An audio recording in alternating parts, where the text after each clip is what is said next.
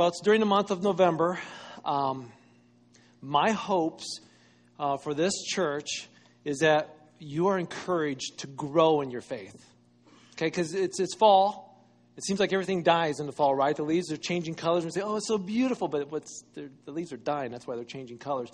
But it's like that growth will always relate to spring and the freshness and the new green and everything, right?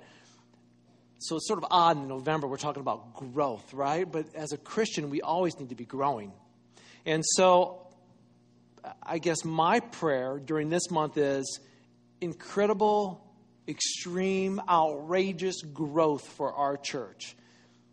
I read these words from uh, 1 Peter 2 1 to 2. It says this So put away all malice, put away all deceit, all hypocrisy, and envy, and all slander, and like newborn infants, long for pure spiritual milk, that by it you may grow up to salvation. So in this scripture, Peter was encouraging us to put off one thing and to put on a new thing. Now, think of this as a child, okay?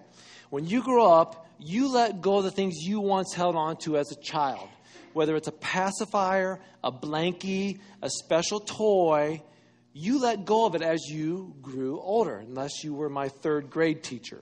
Okay? We actually had a third grade teacher that she had a pacifier at the front of her uh, room on the chalkboard so that if she caught anybody sucking their thumb or talking when they shouldn't be talking, she would take that pacifier off the chalkboard and take it to your seat put it in there. She probably wouldn't make it in today's education, but Mrs. Stickle, I will never forget. So, but as you grow older, you no longer sit in the car seat that's, you know, buckled into the back seat. You no longer sit in the high chair. You no longer sit in that booster seat. As you grow older, you put away those things. You don't have to have anybody comb your hair anymore. You comb your hair, right? You brush your own teeth. Every year in school, you advance to the next grade. At least we hope so, right? There's a maturing and a growing process. So you put off the things that you did as a child and you put on the new things as you then advance and grow and mature. A new shoe fits better than an old one, right? Men, how many of you are still wearing that shirt that you think fit back in junior high? Ladies, how many of you are saying, I keep trying to get rid of it, but he keeps finding it? Guys, it's time to graduate. It's time to move on, okay? We're impressed that you can still sort of fit into that shirt, but it's old. Put it away. Put on the new, okay? I will help you if you need. A new class of education challenges you to learn more. A new respectful attitude towards adults and towards other people. As you grow, there's always a growth process. There are rites of passages that are achieved.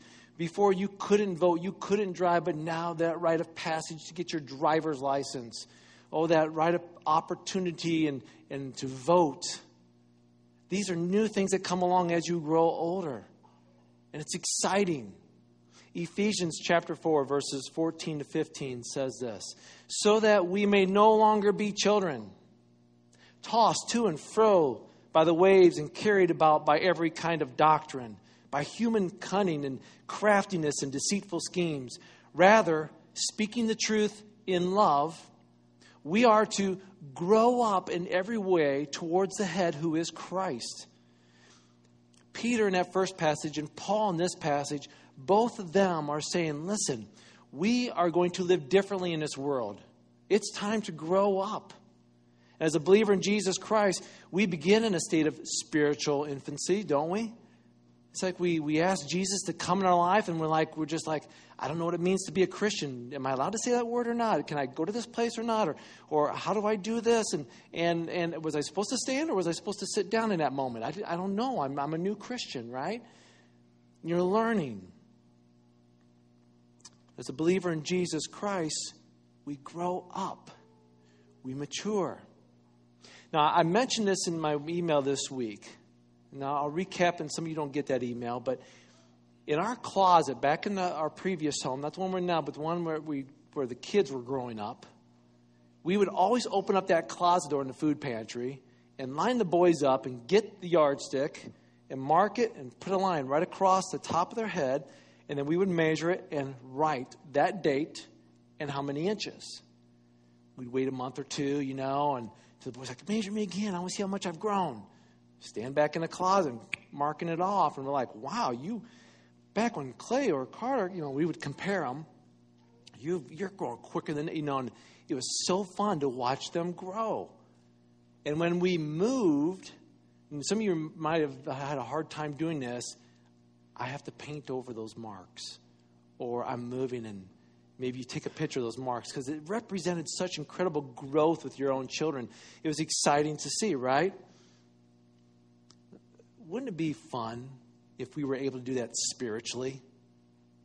We can't, though, can we? We recognize, though, maybe in a different way people are growing. We look around and we say, well, maybe by how we praise God, we can see growth. Or maybe by how we pray or give or serve. These are different ways in which I believe we can use as tools of measurement if you want to have a tool of measurement, a way of putting that pencil marking on the wall. But I think in those manners, we might be able to step back and say, Am I really growing as a Christian? So, church, just do me a favor right now. Just ask yourself, okay? If you were to measure yourself, are you praising God more today than you did a year ago? Are you praying more than you did a month ago? Are you giving more than you have in the past? Are you serving more than you have in the past? There's, there's many ways maybe we can say, Am I growing? But during this month, those were the ones we were focusing on our praise, our prayers, our giving, our serving. As I grow, I know I'm often challenged more and more. A lot of times I, am reading, and as I read God's word, am I reading more? And I hit things, or things hit me, and then it's like, boom, I just know that's a moment where I'm getting stretched. Okay? And I'm going to tell you something. Just like a child who goes through growth spurts and my knees ache and there's body pains for growth, I think as a Christian, sometimes there's painful moments in which I get stretched and it causes me to grow. Now, this wasn't a painful thing, but there was a question that was posed to me, and it's somewhat haunted me, but yet it's truly inspired me. And it's been hitting me over this past month, so I've kept this question in front of me because this is what compels me to do what I do in the ministry with the church and with FCA. This is what compels me to want to share my faith. This is what compels me to want to see other people know who Jesus Christ is. Here's the question that was posed to me, and I'm going to pose it to you. And this is what it, the question is What is more important than winning souls for Jesus Christ? What is more important than winning souls for Jesus Christ? We know there's a heaven and we know there's a hell. And we know that for eternity, we're going to spend our eternity in one of those two places. We don't get to choose when we die, we get to choose now. And after you die, it's too late to make that decision. Where is your eternity going to be spent? And you can't sit there and say, well, when I get older, when I get in my 70s or 80s, I'll make that decision. We have no guarantee of today or tomorrow. We don't. And then I look at this question What's more important than saving souls for Jesus Christ? What's more important than me helping you know that there's a heaven and that God loves you and He wants you there in His presence? What's more important than that? Is your title more important than that? Your bank account? Your family? Your job? Your spouse? Your belongings? What is more important than saving souls? Pleasure? which lasts for a season, power, which quickly diminishes. What's more important than saving souls? Turn in your Bibles with me to the book of Matthew, please. First book in the New Testament, book of Matthew. If you need a Bible, raise your hand. We'll bring one to you. We've got plenty on the back table. Book of Matthew, chapter 6.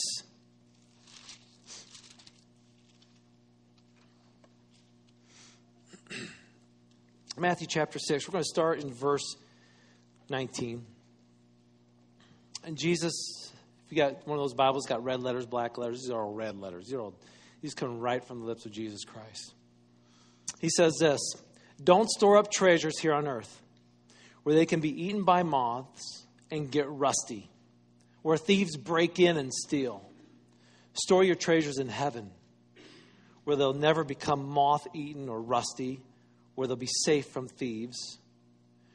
Wherever your treasure is, there your heart and thoughts will also be. Think about this. What you treasure most is probably what you think about the most. What you treasure most is where your, your heart and your passions go after and your focus goes after. And Jesus says, That's where your heart is, right? He goes on to say this Your eye is a lamp for your body. A pure eye lets sunshine into your soul, but an evil eye shuts out the light and plunges you into darkness. If the light you think you have is really darkness, how deep that darkness will be.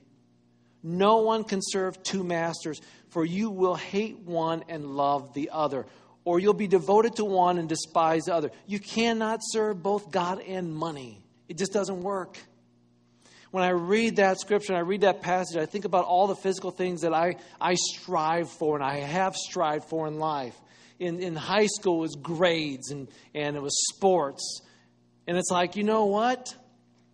Sports is over with. The, the trophies, the certificates, the ring, whatever, you know, it's in a box in the basement, in the attic.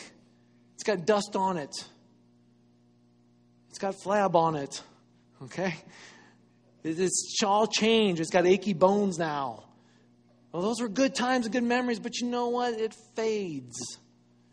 And titles. Oh, to chase after title. If I could be the director of this and the director of that, but then you get to those positions and those titles, and it's like, is this really making me happy, or am I just chasing my tail? Does this really matter? My money, my house, those can be taken in the blink of an eye my family. You know, and I think about this, if not in the blink of an eye, over time, some of those things will fade, some of those things will burn, some of those things will disappear. And what do I have left? On the last day of my presence on this earth, what do I have that's left? Nothing but my soul. Words on the paper fade, right? We all know what a guarantee is. So you check it out at the Walmart or the Sears or J.C. Penney or store, and they say, "Well, do you want the guarantee? Do you want that uh, extended, you know, guarantee put on there?" And it's like, so what is this extension? What, what I, what's my guarantee? You know, and but here's the thing: anything written on paper, it's just words on the paper because there is no guarantee that your treadmill is going to last forever. It won't. There's no guarantee that this is going to be the best steak in Northwest Ohio. There isn't. There is no guarantee that you can hold on to. My life will not last. That's a guarantee that there will be an end. Eternity in heaven or hell, that's a guarantee. So I ask you this question that, that was posed to me, that has troubled me, but yet inspired me. What is more important than saving souls? What's more important? See, knowing all this, I need to lay up my treasures in heaven. Okay? My investment's not in this earth, but in heaven. My focus, my life can only have one master God or money, things, pleasure. Which one's my God? If my master is Jesus Christ, the Son of the one and only true King, God, then my actions clearly demonstrate my allegiance to my decision. If this is what I'm choosing, God over things, my allegiance, my actions, my growth should be visible. And we've talked about allegiance before. We've talked about, you know, we know what team you cheer for by the jersey you wear. We, we get that. We, we know certain things you like by your choices. In the same way, we know what matters to you by how you're growing spiritually. As a child of God, we have to ask this Is there truly evidence in my life that I have made God the God of my life? Is there growth taking place in my life right now? What are those marks in my spiritual closet? If I had a spiritual closet, what are those marks showing that, yes, I'm growing? I'm praising God more. I'm praying more. I'm giving more. I'm serving more. That's evident. And I'm not doing those things to make God happy. I'm doing those things because God has filled me with grace and love and mercy. It's my response to Him. It's not a, I'm trying to get favor with Him. It's not, I'm trying to manipulate God. I'll do these things and He'll do something for me. That doesn't work that way. In the book of Matthew, just prior to the teaching of allegiance to God, Jesus shares and challenges says, Listen, here's one way you can grow, and I really want to help you with this. It's about praying. It's about praying. Look back with me to verse 5, same chapter, chapter 6 in the book of Matthew. But we're going to start in verse 5. And let's read this together. And now about prayer. When you pray, don't be like the hypocrites who love to pray publicly on street corners and in the synagogues where everyone can see them. I assure you, that is all the reward they will ever get. But when you pray, go away by yourself, shut the door behind you, pray to the Father secretly. Then your Father, who knows all secrets, will reward you. And when you pray, don't babble on and on about as a people as other religions do. They think their prayers are answered only by repeating their words again and again. Don't be like them because your Father knows exactly what you need before you even ask Him. Pray like this Our Father in heaven, may your name be honored. May your kingdom come soon. May your will be done here on earth, just as it is in heaven. Give us our food for today. Forgive us of our sins. And just as we've forgiven those who've sinned against us. And don't let us yield to temptation, but deliver us from the evil one. And Jesus said this when you pray, let me, let me back this up again. It's expected that we pray as Christians, okay? It's expected that we pray as Christians. He, he didn't say, well, if you pray, this would be a good way. He said, when. In other words, I'm expecting you to pray. I'm, I'm expecting you to pray. This isn't a choice. You will pray. And when, when you pray, he says, here's how you can do it. So, you know, besides a couple, because we tend to pray in a couple moments before meals and oh no moments. Like, oh no. And then we got to pray about something, right? That's one time. And the other time is, oh, I should pray before I, you know, eat this food, right? Beyond those moments, when we pray, here's how we do it. And he starts off by saying this. First of all, let me tell you how not to pray. Don't do it like the hypocrites to be seen. Uh, I'd like to pray right now, and I'd like you all to hear the incredible words that I'm going to use when I pray because I've been practicing a lot. So, we're going to talk about the glorification of the sanctification of the wonderful wonderfulcation, but I think I need a vacation, but I couldn't think of any other occasions, but that sounds really spiritual. Okay, when people pray like that, I want to put them on a vacation because it's like, why are you trying to pray like that? Just pray, just talk to God. And Jesus said, don't pray like the hypocrites. Don't pray to be seen. Don't pray so it's like, wow, that person is super spiritual. That's why I was praying. I wanted to make sure you saw that out of me. That's not the right reason, not why we should pray. He says, don't babble on and on, just repeating meaningless phrases. In other words, is your prayer repetitious? I mean, do we just pray to get to the next thing? I mean, think about this, okay? I'm guilty of this.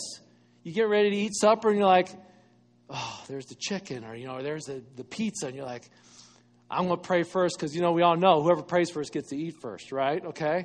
And if I could just pray, get the prayer out of the way so I can get to that chicken or get to that pizza, I'm just, I'm to, God is great, God is good. Here's my repetitious prayer. My dad, when he prayed, he had a similar prayer at every meal, okay? And I'm not, and again, not, not harping on you if you've got the same prayer you pray all the time but make sure it doesn't become so repetitious that you don't even think about it. You're just saying it. You don't even know why you're saying it. And it's just to get to something else. That's that repetitious prayer we got to be careful of. Okay? Now, I'm going to pray before I go to bed. I'm going to pray before I go to meeting. And that's another reason why we pray because, well, I should do this before I do this next thing. I need to get it out of my way. It's my checklist. Okay? Be careful that you're praying just to pray to get it out of the way to get to the next thing. When we go on trips, even small ones, I was very convicted of this. I was writing this sermon this week and I was thinking, wow, I'm even doing this. I was very convicted of this. So here's the deal whenever we go on trips and small ones, we get in the van, we start to back out, and Jenny's like, All right, who's praying? Because we always pray before we, if it, you know, if it's more than an hour away, we're praying, okay? So we're backing out, and one of the boys starts to pray. Now, do I stop or do I close my eyes when I'm driving? No. You can't close your eyes when you're driving. So I just drive and I listen to that prayer. And you pray, son. You pray, Jenny. And I'm sitting there thinking, why am I driving? I thought about this as I was writing a sermon. Why am I driving? Because I got to get to my next spot. I am a man. Point A to point B is very important. And we must get there at a very decent time. Right, gentlemen? You know what I'm saying? Then I stopped and I was thinking about this. Why can't I just put it in park and sit in the driveway and join in in prayer? What's more important? Prayer or me making sure we got a good head start and getting down the road? It's a good thing I got that extra 30 seconds. Because we all know when I get to the light, I'm going to probably sit there an extra 30 seconds plus, right? I was very convicted on that. So my family hears it from me now, as of today. We taken off to pray somewhere, it will be in park, right, Jenny? And we will pray. Here's the question I want to ask you too about prayer. Are you expecting God to show up in a spectacular way when you won't even talk to God in an ordinary way? Think about that. We always want God to show up in a spectacular way, but we won't even talk to Him in an ordinary way. So why would He show up? We're not praying for the praise of man. I'm not praying to impress you. You're not praying to impress anybody else. We're not praying repetitious prayers just to get through something, to get to something else. That is not why we pray. And Jesus said, This is not how you pray. Let me tell you how to pray. It's like, oh, how to pray? But I struggle with praying. I, I you know, and again, if we were to take a self evaluation, a self test right now and say, you know, grade yourself A, B, C, D, E, F, failing, okay? What, what kind of grade would you give yourself? And why would you grade yourself that way? I think a lot of us might grade ourselves harshly because we know we struggle with it. Some of us, we're too busy, right? Man, I've got kids to feed, bills to pay, work to do, deadlines to meet. I'm on the run. When do I have time to pray? I want you to think about something. When sacred opportunities come, opportunities to listen, opportunities to care, opportunities to encourage, opportunities to serve or give or tell others about our faith, to pray, we often use that little tactic I'm too busy right now. I don't have time to serve. I don't have time to give. I don't have time to, to, to, to go meet with that person. I don't have time to make another trip to Toledo to the hospital. I got all this stuff going on. We say the words out loud. Sometimes we don't even say them out loud. We just think in our head. But here's the thing God knows we're busy. Okay? I think we're just, we feel better about telling everybody else that we're busy. But you know what? God knows we're busy. He sees how busy we are right now. He calls us to what? Be still. Some of us, it's a hard time Sunday morning. I got to go to church. I got so much stuff to do on Sunday. God says, Would you please be still? I know you're busy, but it's good to worship. No sacred opportunities don't come by chance. He places them carefully in front of us. He knows we're busy. He knows what we're doing. Think about when Jesus called the disciples. When he called um, Simon and Andrew, they weren't sitting on a log saying, I wish we had something to do. And Jesus comes along and says, Hey, follow me. Oh, good. We didn't have anything to do. No, they were fishing. They were fishing. He said, Come follow me. And I'm like, All right. They were busy. And when he called James and John, they were mending nets. They were fixing nets, which was important to their occupation. And what did they do? They stopped work to go follow Jesus. And what was Levi doing, Matthew doing? He was a tax collector. He was collecting taxes. He was at work, and Jesus comes along and says, Follow me. Okay, got a sort of an important job here. I'm busy, but not busy enough to follow you, Jesus. We, we use that busy word a lot. Jesus says, I know you're busy. This is an important time here. Maybe we don't pray because we're not sure why we pray. Think about this. It's almost like we close our eyes and we pray to an open space. right? We speak, lifting our words up into the sky, hoping it goes to God. None of us in here probably ever seen God. We've not seen God. No, we, we, we get on the phone, talk to somebody about our internet not working. We wait and wait, wait. We're waiting and waiting, or we're in a, maybe a doctor's office waiting for the doctor to show up or somebody show up. Who's, they seem to be busy all the time, but yet they, they, they come in, and, and, but we can see them, and we'll eventually hear that person on the phone but as we pray and wait on God, we don't see God. He doesn't actually show up into that room, and He doesn't actually audibly talk to us on the phone. So we sort of maybe are confused on how this prayer thing works. So maybe we have doubts about prayer. Maybe we don't pray because in the past God didn't answer your prayers. Maybe you have unanswered prayer. You asked and God did not give it to you. You didn't receive it. You made a request, you got nothing. So why pray? when you feel like you're just going to get ripped off or ignored again. So why pray? Maybe you see prayer as something that only really spiritual people do, right? Let's face it. Everywhere I go, every family get together we have, who gets to pray at the meal? Pastor Rex. Because he's a pastor. He's the only one who knows how to do it. Right? I mean, if you ever go to a restaurant, you guys all look at me like, Rex, would you like to pray? Yes, because I know none of you know how to. Don't ask me to pray. You pray, okay? Here's the thing, brothers and sisters, if you're a child of God, you have as much access to the throne as I do, okay? It isn't like because I got a title, I'm closer, okay? It's like, no, you're you studied how to pray just like you did out of the Bible, okay? I, there wasn't a lot of prayer classes. I didn't get a degree in prayer at college, okay? And I don't know if you think the food's going to be better. I don't know. Maybe I, I'm going to tell you right now here's the deal, okay? Make it an honor to fight over prayer. It's probably one of my pet peeves. You're in a room with a bunch of leaders, okay? That's, that's the biggest thing. I'm in a room with 70 leaders, 70 plus leaders. Would anybody like to pray? Cricket, cricket, right? Are you kidding me? We got 70 plus leaders in here. Not one of them wants to pray. Why, why is that? Why would you not want to pray? Well, maybe you're a little shy. I don't like praying groups. I'm afraid I'm going to mess up. Just talking to God. You can do this. You can do this. And maybe we see prayer only as a time when we're in a critical state of things, like right now. It's like, we, we really need to be praying right now. Oh, our nation, we're voting. We should be praying for our nation. We should have been praying for our nation 241 years ago, okay? And we should be praying every single day for our nation. It's not just when there's a vote, it's a critical time in our world. It's always a critical time. Pray every day. So you take all these excuses, let's just set them aside because here's the thing Church, you are no longer infant Christians. You're not baby Christians in here anymore, okay?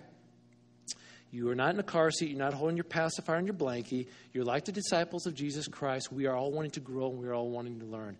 And in the book of Luke, there's another passage that said, Now Jesus was praying in a certain place, and when he finished, one of his disciples said to him, They said this, Lord, teach us to pray. Teach us to pray as you've taught your disciples. And he said, Well, so when you pray, pray this way. See, when one of the disciples said, Jesus, Lord, teach us to pray, none of the other disciples said, No, no, no, no, no, we don't want to, we don't want to learn how to pray. We want to learn how to walk on water. Yeah, that's cool. Hey, Jesus, teach us how to multiply the bread and fish, rip them apart and just keep baskets, 12 baskets. Really, Jesus? How did you do that? Teach us to do that. Jesus, teach us how to raise the dead. Come on, let's go hang out at the cemetery and just start popping people out of the ground. That'd be so cool. Come on, Jesus. Think about all those things that we could, you know, we go, Jesus, teach me this, Jesus, teach me that, right? But what did the disciples say? Lord, teach us to what? Pray. Of all the things the disciples could have said, Jesus, teach us, prayer. Prayer is so huge. They asked for all these things.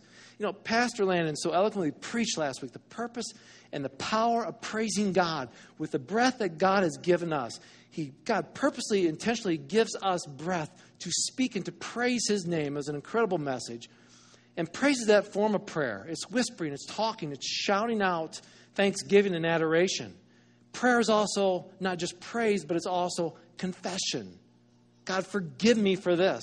It's also supplication. God, I need this. We need this. It's a sharing of our sinfulness, a need of grace. Prayer is admitting that we're not God and we need the power of God to intervene and step into our lives, to supply us with what we need. And so to pray, here's what we need to do, church do it. That's all I'm saying. Nike stole the phrase, okay? We need to just do it. We just need to pray. We don't need a degree or diploma. We need to simply come before Jesus and say this Jesus, teach me to pray. And Jesus says, I got it right, right here for you. Pray like this. And he gives us a model for, for how to pray when we pray. One theologian said this, by the way this isn't the Lord's Prayer here in Matthew, that's in John 17. This is the disciples' prayer because of verse 12. Verse 12 says to ask for forgiveness of sins, which Jesus didn't need to do. So he said, Disciples, I want you to pray this prayer. And although we maybe we've memorized and we sometimes say it together, it's not a prayer just to memorize and mechanically say. It's a prayer to look at and say, God, how can I draw near to you? Our prayer should begin with addressing God. We're praying to a personal God. We're not praying to a force. We're not praying to karma. We're not praying to, you know, an open space. We are praying to the God of this universe, a personal God. It's like saying, Dad, we need to talk to you. We can call him Dad? Yes. Did you forget our spiritual birth certificates? John chapter 1, verse 12. But to all who believed him and accepted him, he called and gave the right to be called children of God. That's our birth certificate, right? So, as a child of God, we go to Him. This prayer is set up in six petitions, and we'll talk more about this another time, but it's broken into six parts. Church, I want to encourage you this week. I want you to go and look through Matthew chapter 6 and start in verse uh, 9 and read through 13 and say, Jesus, teach me how to pray like this. You're just, first of all, you're going to say, God, you're awesome. You're incredible. You're just going to adore him. May your name be honored. Hallowed be your name is, may your name be respected above all other names. That's what it means to honor his name. Your kingdom come, your will be done. We're saying, God, you are the ruler of this universe. You're the king. I'm the humble servant. May you rule in my life and in this world. And until you come back, and may you come back soon and be the ruler over all things. And give us the food we need for today this is very simple. What needs do we have? To breathe, food, right? God, pray for your needs. Pray for forgiveness of our sins and forgive those who sin against us. We know in 1 John 1 9, if we confess our sins, He's faithful and just to forgive us of our sins and to cleanse us from unrighteousness. God will forgive you. We have to pray and ask God to forgive us of our sins. And then we need to learn to forgive other people.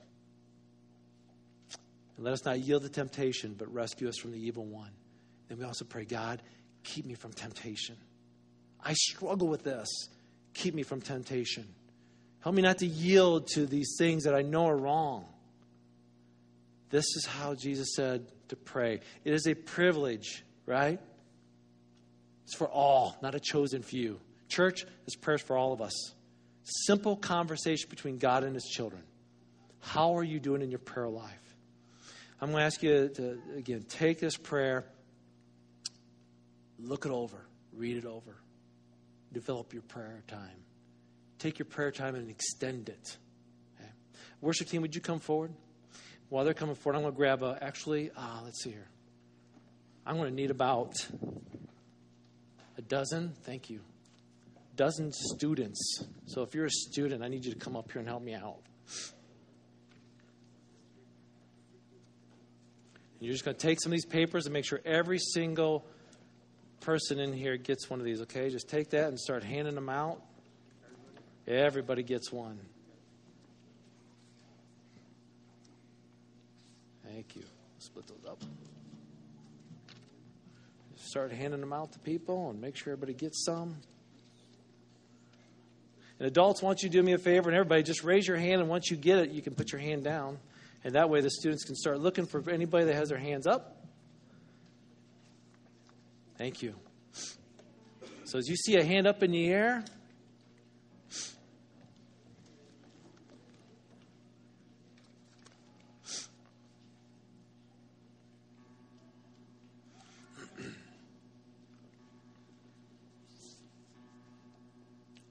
Thank you, students. Appreciate that. Great work. Very serious about what we as a church can do to continue growing as a church. Next Sunday, thank you. Next Sunday and uh, the following Sunday, we're going to continue with what it means to be growing as a church. And we're going to have a time where, as a church, a Thanksgiving offering where you can give back to God. More so than just using the blessings box, we're going to have a table up front. Thank you. And on the table up front, we're going to have a time during the service where everybody can come forward and give an offering. And maybe it's not going to be a financial offering. So you can see on here different ways that you can give back to God. Whether it's, you know what, first of all, I just need to give my life to Jesus Christ. Maybe that's what your offering is, and you say, I'm, I'm surrendering and I'm going to bring that forward. Or maybe it's, I'm going to extend, and I just put this example on here 20 plus minutes of prayer. I'm going to pray more than what I've been praying. Maybe that's what you want to give back to God. Maybe it's a gift above and beyond your normal giving to the ministry of True North. Maybe it's a, a gift to fund to the new church building. Maybe you want to volunteer and serve in the church. You're not doing that now. Maybe, you know what? I'm going to invite somebody to church each week till Christmas. Maybe that's what you want to do, but I want to encourage you. God's blessed us, so we want to bless Him back. We want to give Him back our Thanksgiving offering. And so on that Sunday, we'll have these in the bulletin, and, but I wanted to make sure everybody had a copy in their hand now so you could see what we're doing. Because we want to give back to God, we want everybody to participate. For God so loved the world, He did what? He gave, right? We can love and we can give because God first gave and He first loved. So, as His children, we're going to give back, we're going to love back. Last week, you heard what it means to praise God. That's one way we get back. Today, you heard about praying to God. That's another way we give back. Is we pray to Him. We have deep conversations with Him. We have simple conversations with Him. We have conversation with God. We pray to Him. This is how you pray. This is how you pray. Are you praying, church? I believe a praying church is a growing church. And I know we're growing. I believe we're praying. Let's keep praying. Would you please stand with me? Let's pray. Heavenly Father, hallowed be your name. Holy is your name. Your name is set apart from all other names. Adonai, Jehovah. The names given to you cannot be taken by anybody else. When we use your name flippantly and, and just throw it out there, forgive us, God, because that name is reserved for you alone, not to be used in a disrespectful way. Oh, holy are you, God. Right, true, just. Thank you, God. Your name is so holy. Your kingdom come, God. You are ruler of all humanity. You sit on a throne in heaven. We are your simple subjects. We are your creation. We bow humbly to you. You are king, and because you're king, help us to obey you and how we follow you. Help us to be obedient to your commands as a king who says, do this or do that. We do it not because of fear, we do it because we honor you. May your kingdom come, your will be done. And we look forward to the day you return to make all things new. Give us today, God, the food we need, our needs that we face. God, I think of those who are just desperate to breathe, desperate to get out of a hospital bed, looking for food, looking for love May they find what they need. May we have what we need. Forgive us, God. Forgive us of our sins. God, because you have forgiven us, we need to forgive others.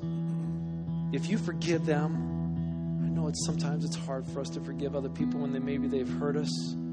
So God, work in our hearts to help us forgive others. Lead us not into temptation, God. We know as the temptations come and the Satan is such a big bully and evil one that wants to take us down. God, you're mighty, you're victorious. Do not let us yield into that temptation. Deliver us, Lord, from the evil one. Help us to be victorious in all things. God, we pray these things because you are holy and just. We thank you for this time we've had to worship you today, to pray to you. May our prayers be stronger. May we spend more time with you, God. In thy name we pray.